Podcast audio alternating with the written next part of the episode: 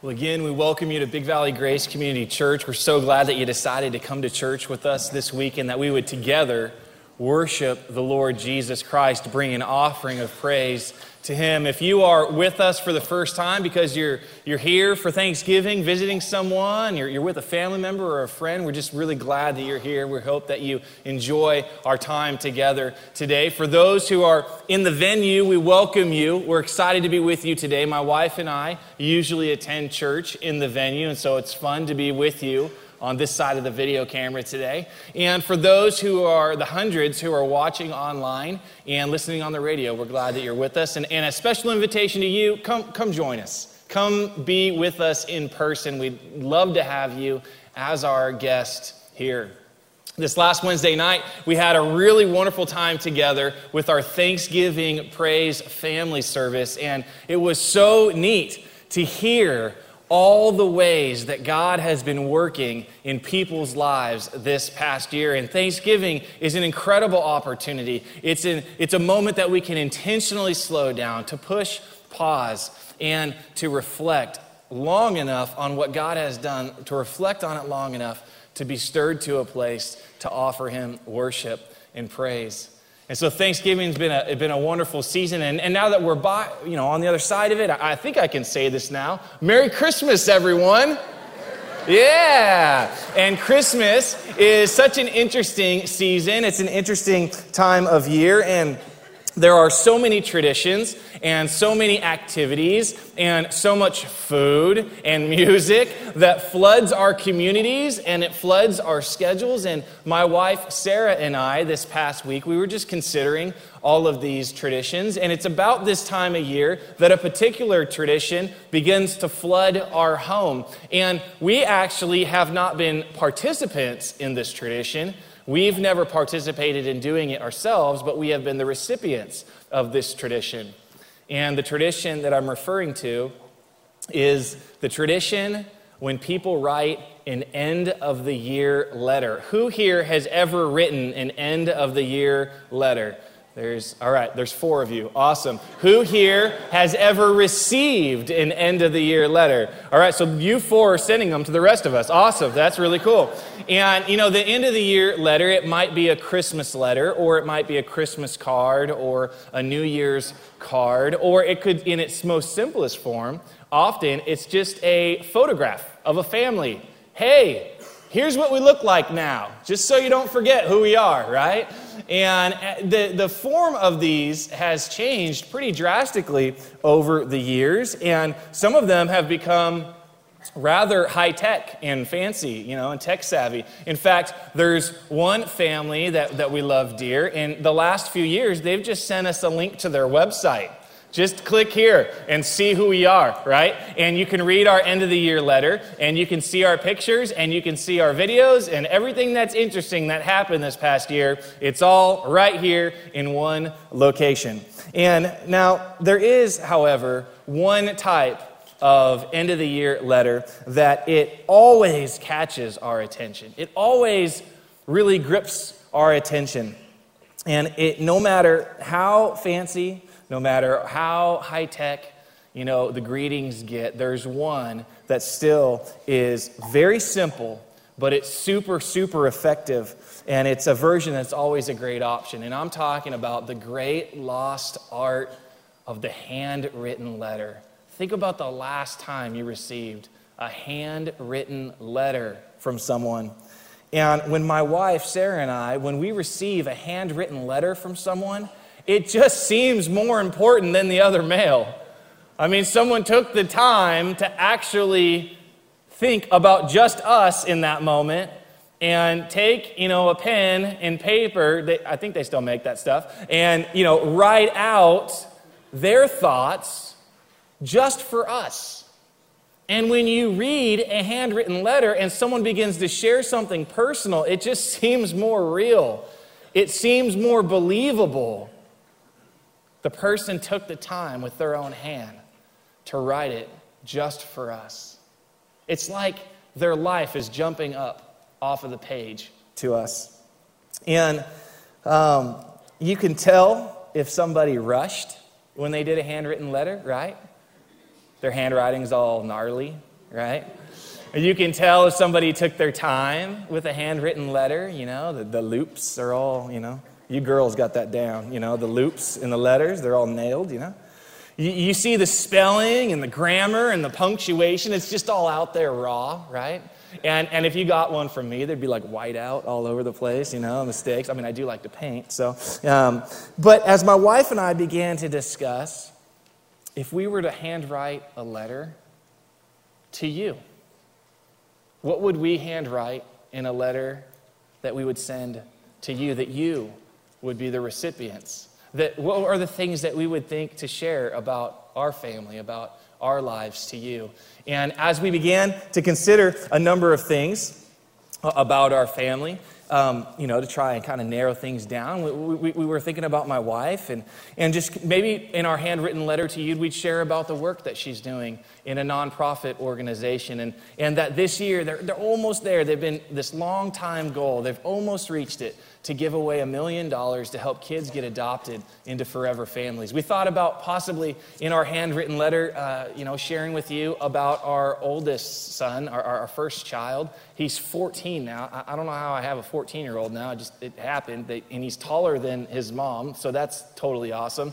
And he is super accident prone. He has bo- broken so many bones in his body that he has a affection for the ER and the doctors, and he feels a calling to become an orthopedic surgeon. And so we're just thankful that this year we've been cast free. But you know what? We got December left, so we can. Um, we thought about maybe in our handwritten letter to you telling you about our second child. He's 11 and has size 12 shoes. He's projected to be enormous, far greater of a man than I am. And he memorizes athletic statistics with ease and we are unashamedly praying for scholarships right now. We thought about maybe telling you in our handwritten letter, we would write to you about our third child. He has a smile that goes from one ear to the next. He laughs and thinks everything is funny. He is so loud. He is a super coordinated lefty, and he wears fluorescent colors always. And when he goes by, you can't miss him. He just glows. And, and we thought about maybe handwriting to you about our fourth child. It's a girl, and she just turned eight, and she constantly does acrobatics up and over the furniture, handstands up against the wall, bounds off the stairs she has zero ability to sit still for any length of time. And because of that, she's just like one solid muscle. And we thought about in handwriting a letter to you to share with you about our fifth child. I know, you'd think it'd end by now, right? and about how she is so cuddly, how she's snuggly, and she's just like a big bag of giggles, and how she loves to paint and draw and just roll around in the dirt. And we thought that we'd share with you that we have the privilege in February to finalize her adoption. We thought in our handwritten letter to you that we would want to share with you about our sixth child. I know we have got to figure something out here, I'm telling you. And he is God's absolutely generous surprise to our family. And we are so thankful. He has a personality that fills the room, and he doesn't go anywhere without this flat bill hat. And he just, I love that little kid. And as my wife and I were thinking about what we'd share with you, we'd also want to share with you about our faith that we love Jesus and that we love God and, and we, we began to think about how would we share with you about our love for the Lord and how would we share with you about our faith in Christ in a handwritten letter. And we began to be reminded of the great handwritten letters that we have in our favorite book and how the Apostle Paul, how he hand wrote letters to the people that he loved and he cared about because he had something really important that he wanted them to read. And this morning we're going to look at the letter to the Romans. And in Romans chapter 1, Paul gives a greeting. And in Romans chapter 1, in verse 7, we're going to pick it up this greeting that Paul gives to those who are in Rome. And in Romans 1 7, it says this To all in Rome who are loved by God and called to be saints, grace and peace to you from God our Father and from the Lord Jesus Christ. The apostle Paul is writing to this letter to those who are in Rome, and the, these people have two significant distinctions. And they're really, really cool distinctions. First is that they're loved by God. That's a great distinction. And guess what? God loves you very much. And the second distinction is that they're called by God into salvation. And I got great news right from the beginning here. God's calling each of us into salvation through faith in Jesus Christ. And so, these two incredible distinctions, he acknowledges that these are a special group of people. And then he gives them a greeting. He says, Grace and peace. And grace would have been a real common greeting that would have been very familiar for those who were Greek and Roman reading his letter. And then he says, In peace. And that would have been a very familiar and common greeting for those who are Hebrew. So he kind of gets his whole audience in these two words grace and peace to you. And it's beautiful how grace and peace work together because grace is God's gift into our lives, and peace is what we experience as God graciously works in our lives. And so he blesses them because of what God is doing. And then he says in verse 8, First, I thank my God through Jesus Christ for all of you because your faith is being reported all over the world. And after blessing the Romans because of the activity of God, he now blesses God because of the activity of the Romans, specifically because their faith in God, it says they have great faith, that their faith in God is becoming famous. It's becoming well known that everyone in the ancient Mediterranean world knows about the great faith of this group of people. They have a reputation, and it's a good reputation, it's a holy reputation that they have great faith in Jesus Christ, in God. And so he goes on in verse 9 God, whom I serve with my whole heart in preaching the gospel of his Son, is my witness how I constantly remember you in my prayers at all times. And I pray now that at last, by God's will, the way may be opened for me to come to you. In verses 9 and 10, Paul gives us a glimpse of the contents of his heart. The first thing we see is that in his heart, he's fully committed to talking to Jesus. He has a relationship with Jesus. And beyond that, he is fully committed to talking to others about Jesus. And even beyond that, he's fully committed to praying about those he wants to talk to about Jesus. And even beyond that, he's fully committed to then visiting those he's been praying about talking to about Jesus to go talk to them about Jesus. He wants to visit them in person. Do you see a theme here? He's fully committed in his heart to Jesus and to talking about Jesus and to sharing Jesus. In verse 11, it says, out of this fullness of his heart, this emotion of, of, of love for Christ, he says, I long to see you so that I may impart to you some spiritual gift to make you strong. That is, that you and I may be mutually encouraged by each other's faith. And Paul might be referring to a desire to preach the gospel in its fullness to them. He might be referring to the fact that God had given him spiritual gifts and he wanted to use those gifts for the Romans. He might just be talking about the fact that, you know what? When the family of God gathers together, you get encouraged. It's built up and it's blessed.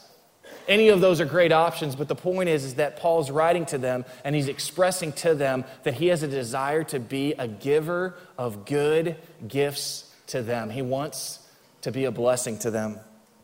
In verse 13, he says, I do not want you to be unaware, brothers, that I planned many times to come to you, but I have been prevented from doing so until now, in order that I might have a harvest among you, just as I have had among the other Gentiles. Paul has actual spiritual goals for his trip to Rome. My family and I just went on a trip. I'm sure you've been on a trip or you're going on a trip at some point. and to think about that, that you would have spiritual goals for your trip. That, that your trip would produce something for Jesus Christ. And what Paul is saying is that God has been using him to increase the number of people who are placing their faith in Jesus Christ, and he wants God to continue using him in this way. He wants God to continue to use him to help more and more people place their faith in Jesus Christ. that God would continue to use them in his way. And he's excited to be used by God in this way. And he goes on in verse 14, he says something pretty interesting. He says, I'm obligated both to Greeks and non Greeks, both to the wise and foolish. And this is why I'm so eager to preach the gospel also to you who are in Rome. And Paul understands that the gospel or the good news of Jesus is that people, and check this out, this is so fantastic, that people, regardless of race, regardless of age, regardless of gender, regardless of past, present, or future sin, can have salvation by faith in Jesus Christ. And it's fantastic news. And he feels obligated to those who are wise by the world's standards and to those who are foolish in the world's eyes. He feels obligated to come to them and to preach the good news of Jesus Christ to them, to explain the grace of God to them. And then in verse 16 and 17, he says something amazing. He says, I am not ashamed of the gospel because it is the power of God for the salvation of everyone who believes. First for the Jew, then for the Gentile. For the, in the gospel, a righteousness from God is revealed, a righteousness that is by faith from first to last, just as it is written, the righteous will live by faith. And these two verses here, they're like the thesis for the entire rest of the letter. And I just want to challenge you right here from the beginning to read the letter to the Romans. Paul wrote it with his own hand. He had something really important he wanted to say. And it'll take you about an hour. I've really enjoyed reading the letter to the Romans over the past month. I've read it a number of times. in fact, I've even listened to it, you know, on, on, the app, Bible app on my phone. You know, just listening to the, the, it'll take you about an hour. So if you read for 10 minutes a day, you'll be done in a week. If you, while you're driving, don't, don't read while you're driving, but if, if while you're driving, you listen to it, you, you know, and just while you're going across town and back, you'd be done in two days. And how awesome then to hear the fullness of the contents that Paul wanted to express as he was writing to these people. You'll be so blessed by reading the letter to the Romans.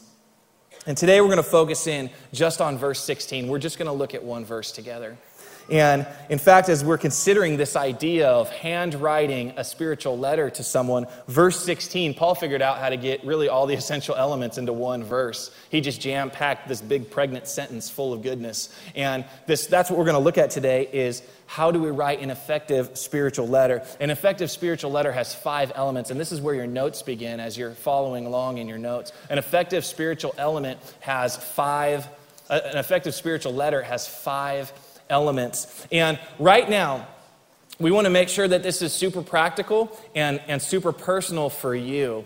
And so, right now, I just want you to think of one person who is one person who needs to be encouraged in the Lord from you. Who, who is that one person in your life? And I just want you to write their name right there on your notes, just in big letters, somewhere on your page. Just who is the person who needs to be encouraged by you. And th- this is a uh, participation moment. So everybody grab a pen and write down the name. We'll all do it together. Write down the name of the person that God's placing on your heart right now who needs to be encouraged in the Lord. And we're going to keep that person in mind as we walk through this today. The first element, as we consider handwriting a spiritual letter to somebody, that person you just wrote their name down, the first element is an attitude of boldness for Christ. An attitude of boldness for Christ. Paul says in verse 16, again, we're just going to hone in right here on verse 16. He says, I am not ashamed. I am not ashamed. You know, it's rather interesting to see what people are not ashamed of. It's pretty easy to find out. In fact, I'm going to teach you right now how to do a little self check, you know, on other people. Do a little scoping out what they're not ashamed of. See, what I'm going to do is I'm going to pull out my phone. I'm going to open up my social media. All right, there we go. I got my Facebook. All right, I got my Facebook going. All right, here, here. All right, I'm going to just, from my Facebook right here, I'm going to tell you about some people and what they're unashamed of. This is going to be fun. All right, first, all right, this, this person right here, they're unashamed of their cat. All right, that's, that's exciting. I don't think cats are supposed to wear clothes, but um, they're unashamed of their cat. And this next guy, he is unashamed of his abdomen. Okay? And he's obviously spent quite a bit of time at the gym, and frankly, if I had abs like that, I'd be unashamed too. Um, and uh, this next person, this, this gal, she is unashamed of her healthy dinner. I just am wondering what candy bar she ate before she posted the picture. Um, and this next person kind of has a few different pictures, so we'll look at them together. All right, uh, the first is this person is not ashamed of their kids playing sports, okay? And uh, the next one is this, this person's not ashamed of their kid's new haircut. And um, the next one, they're not ashamed of their kid's new sneakers. And um, the next one, they're not ashamed. Okay, this is weird. They're not ashamed of their kids sleeping. Okay, just a little helpful tip. You shouldn't take pictures of people while they're sleeping and post them on the internet, all right? That's, that's not what you should do. But you can also find out what people are not ashamed of by looking at text messages. That's fun. And maybe emails. In fact, let's do this together. We'll have a good old time. Pull out your phone, open it up, hand it to the person on the right, and let's just appreciate what we're all not ashamed of together. No, don't do that. That'd be ridiculous, all right? But it wouldn't it be effective just to see what is the contents that we're not ashamed of? And Paul Paul's making a bold statement. He's drawing a line in the sand and he's standing on the side of Jesus Christ. And he is saying, I'm going to have an attitude of boldness for Jesus Christ. He's not hiding, he's not being shy, he's not being timid. He's not being an undercover Christian. He is saying forwardly and openly and boldly, he's determined in his attitude to be unashamed. And isn't that a highly effective way to start a, handwritten spiritual? It just catches your attention. It, just, it just grips your attention. And, and some of you might be thinking right now, well, I'm not a very bold person. Well, I'm going to give you some practical tips on how to be bold. These are not in your notes, these are free. And uh, there's uh, three, three steps, okay? And the first step is this read God's word. That's step number one to, to increasing your boldness for Christ. Read God's word. Step two is pray about God's word.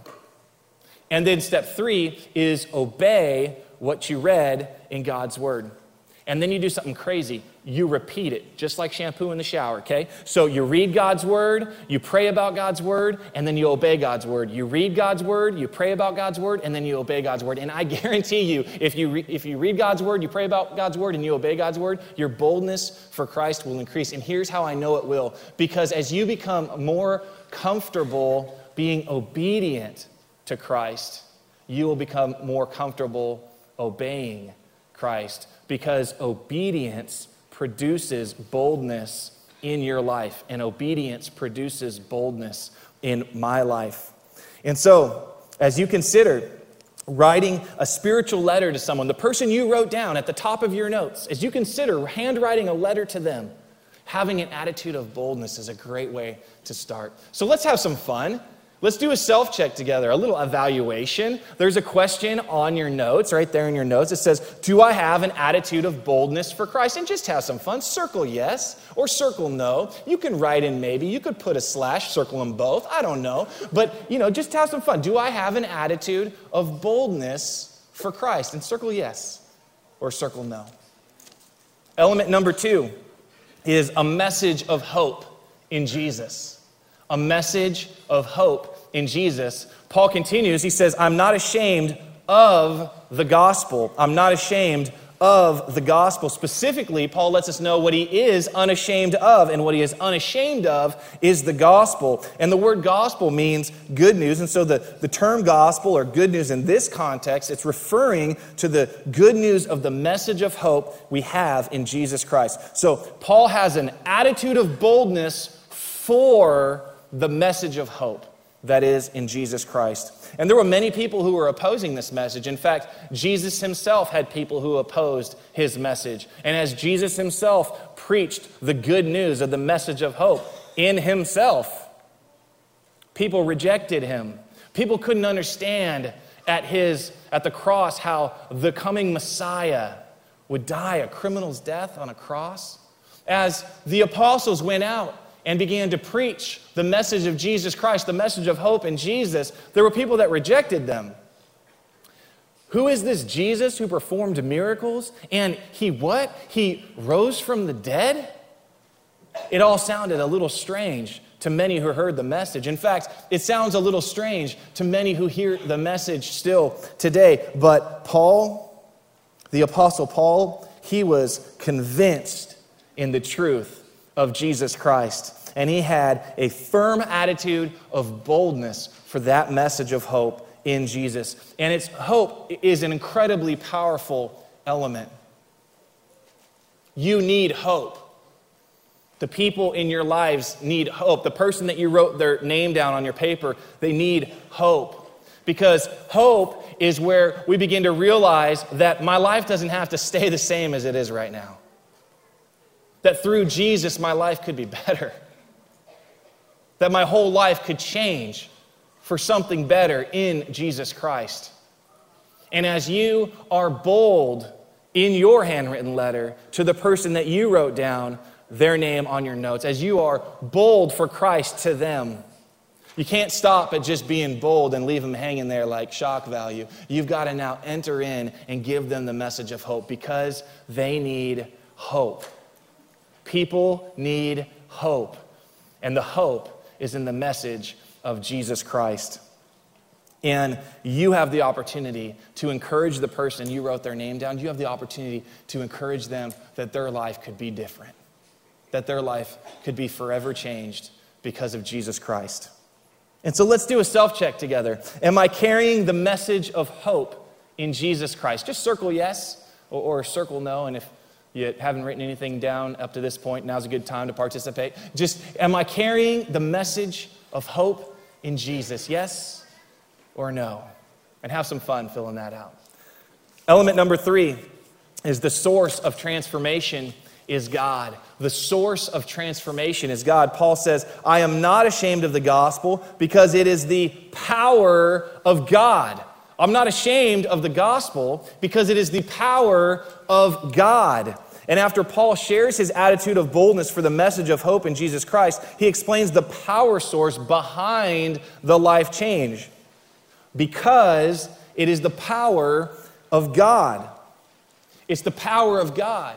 God is the power source. God is the source of transformation. And this is super critical because it helped the Romans and it helped the Greeks and it helped the Hebrews understand how the transformation came about. You see, the Romans, they had incredible military strength and governing leadership abilities, and they were quite confident in themselves. And this was to help them know that that's not where the transformation comes, it wasn't in them. And the Greeks, they had incredible intellect, unbelievable philosophical history. And yet it was important for them to know, the Greeks, that that wasn't in them where the transformation comes. For the Hebrews, they had unbelievable nationalistic traditions and heritage. But it was important for them to know that it wasn't in their traditions or their nationality of where the transformation came. The source of transformation is God Himself. God's the one who supplies the transformation, He's the one we can hope in. God's the energy, He's the power, He's the transformational element behind the gospel. And this is great news for all of us, especially as you consider handwriting a spiritual letter to someone, because the person that you wrote their name down, you are not what they need. That's great news. Doesn't that like just take a weight off your shoulders? You are not the answer to their problem. Seriously, you should feel really good about that. They need Jesus. They don't need you, which is why you got to point them to the source of the transformations, who's God.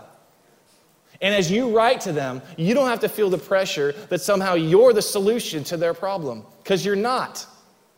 But Jesus is, and you know Jesus, and you can point them to Jesus. Transformation is needed in all of our lives.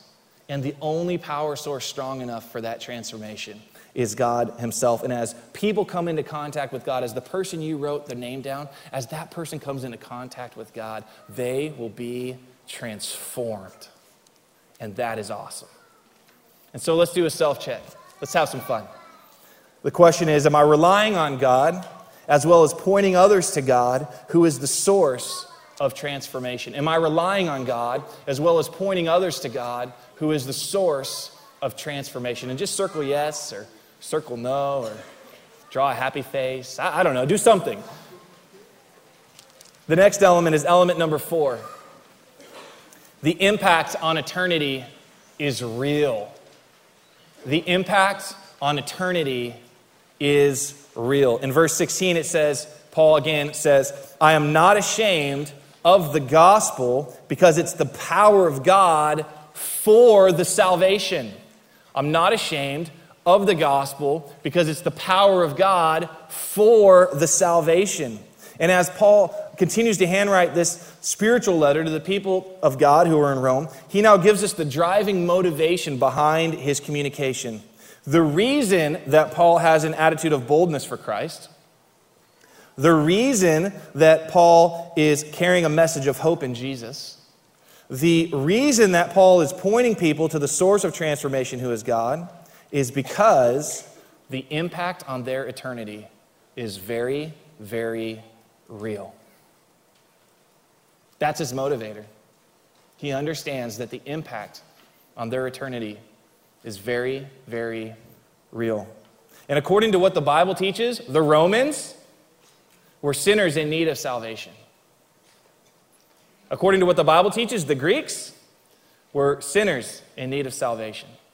And according to what the Bible teaches, the Hebrews were sinners in need of salvation. In fact, get this everyone who has read this letter over the past 2,000 years, including you and I, right now, today, we are sinners in need of salvation. And when the stakes are that high, just consider that. When the stakes are that high, guess what? It is totally appropriate to have an attitude of boldness for Christ. It's okay to get a little amped up about Jesus. The stakes are high. And as you have an attitude of boldness, it is because you're carrying with you the message of hope in Jesus Christ and you're pointing people to the source of transformation with God because you recognize that the person that you wrote down on your note sheets, the person that you spelled out their name right now on your note sheets, you understand that the impact on their eternity is real. And that makes it urgent. And it's okay, it's okay to get excited about the things that are urgent. As people come into contact with Jesus, you're going to see people's eternities forever changed. As I came into contact with Jesus, my eternity was ever, forever changed. As my wife Sarah, as she came into contact with Jesus, her eternity was forever changed. Let's do a self check. Am I focused on making an impact on eternity? Am I focused on making an impact on eternity? Just circle yes or circle no or scratch the whole thing out. I don't know. Do something. The last one together, element number five an explanation of how to participate by faith. An explanation of how, how do you do it? How to participate by faith. And again, in verse 16, Paul says, I'm not ashamed of the gospel because it's the power of God for the salvation of everyone who believes. I'm not ashamed of the gospel because it is the power of God for the salvation of everyone who believes. And Paul, he wraps up this incredible statement, the, the, the driving statement really for the rest of the letter and he does something so critical, but it is so very, very simple and very, very practical. He simply explains how someone can participate in salvation. It's provided by the power of God, and it's this gospel message of which he is unashamed. And the way that people participate is it's by faith. The way people participate in what Paul is sharing to them, it is by faith. Faith is the key that unlocks this, the, the participation for the entire verse. And the element of faith unlocks the potential of the, the other four previous elements in the lives of a person. And, and, and if Paul would have had, check this out, they're all connected. If Paul would have had an attitude of boldness for Christ, but he didn't share the message of hope in Jesus, he'd have just left people over here in shock, right? If Paul would have shared the message of hope in Jesus Christ, but he didn't share the source of transformation was God, he'd have left people thinking that they had to do it on their own. If Paul would have shared the source of transformation was God, but he didn't explain that it impacted their eternity, his recipients, they wouldn't have realized how urgent the message was. And if finally, if Paul would have shared that the impact on eternity was real, but he didn't simply explain how people could participate by faith, he'd have left people wondering, what am I supposed to do with this information? Like, this is overwhelming. What you've just told me is overwhelming. How can I be saved?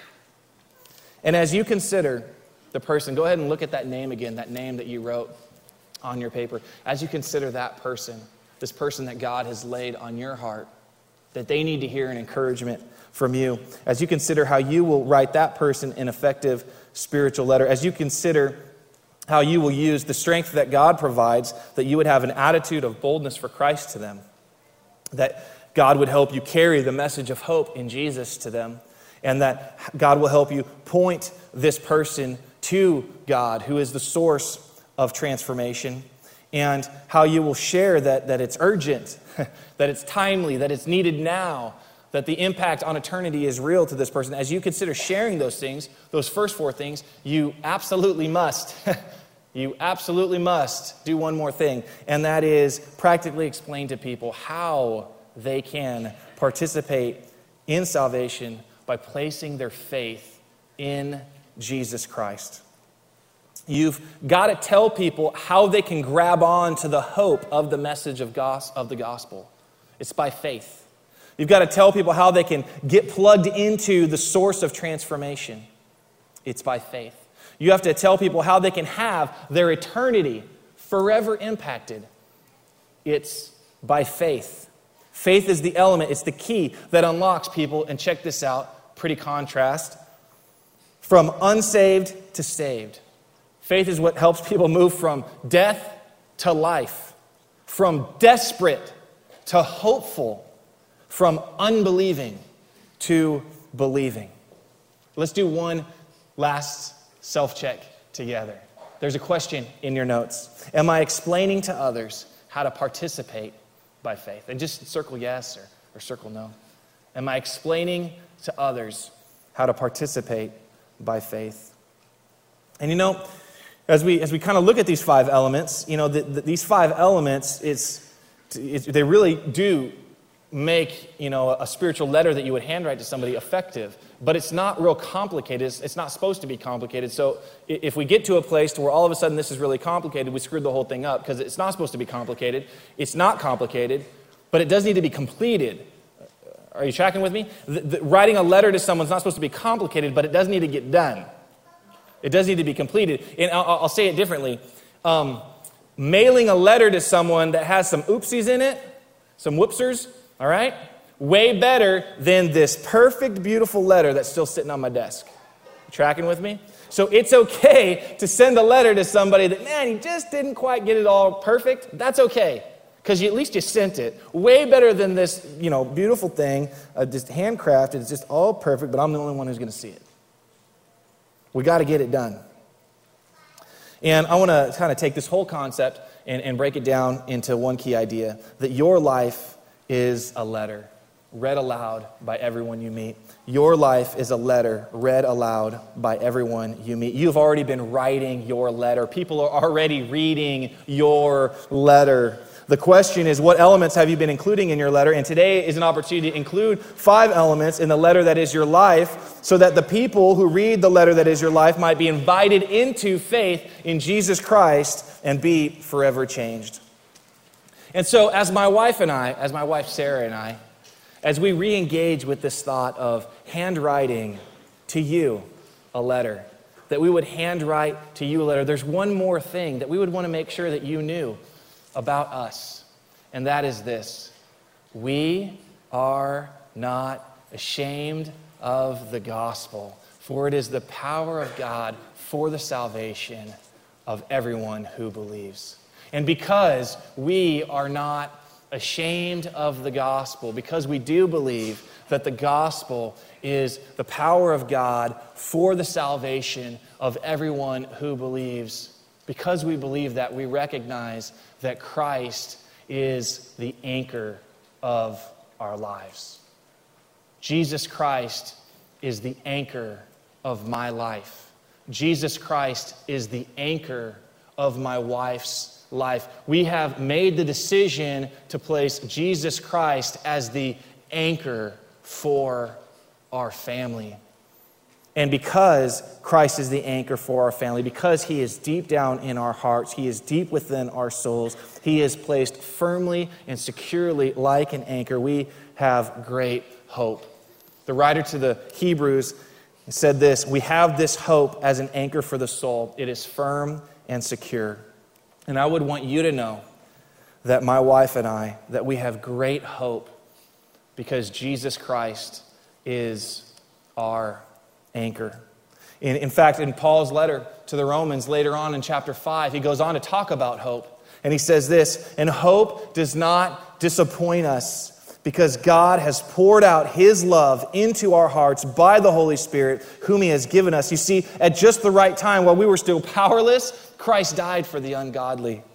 And I would want you to know that Sarah and I, we will never be disappointed because we have placed Jesus Christ as the anchor in our life. We will never be, we will never be disappointed because Christ is the anchor of our family. You see, at just the right time, when Sarah and I were powerless, Christ died for us. And deep down in our hearts, deep down in our souls, Christ is our anchor, and the love of God has been poured into our lives by the Holy Spirit, whom He's given us. Christ is the anchor of our lives and we are not ashamed to tell you about him because we recognize that he is the power of God for our salvation. And he is the power of God for your salvation as you place your hope and your trust in Jesus Christ. Let's stand together and let's sing about Christ, who is our anchor.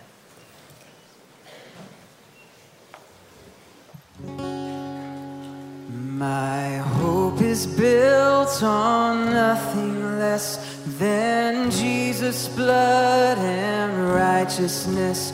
I dare not trust the sweetest frame, but only lean on Jesus' name.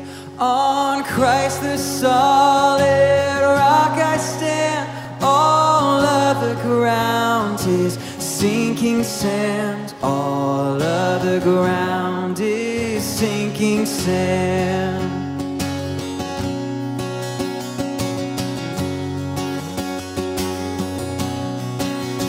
When darkness seems to hide its face, I rest on His unchanging grace.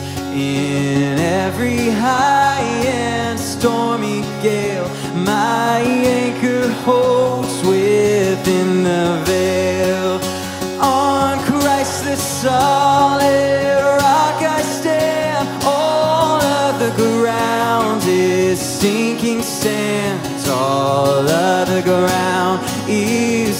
sinking sand. His oath is covenant, His blood support me in the whelming flood. When all around my soul gives way, He then is all my hope and stay. On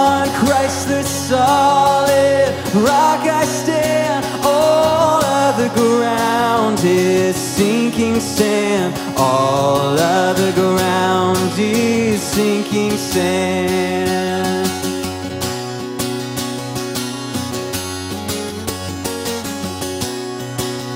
When he shall come with trumpet sound, oh, may I then in dressed in his righteousness alone, faultless to stand before the throne. On Christ the solid rock I stand, all of the ground is sinking sand, all of the ground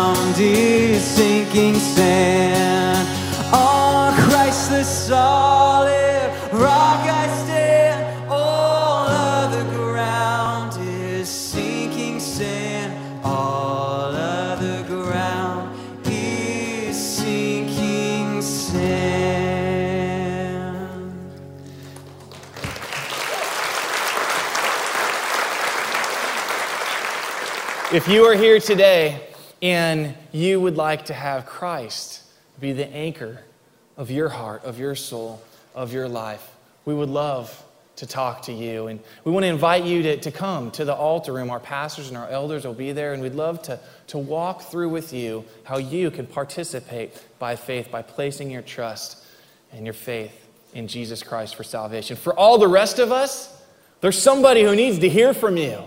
So get writing.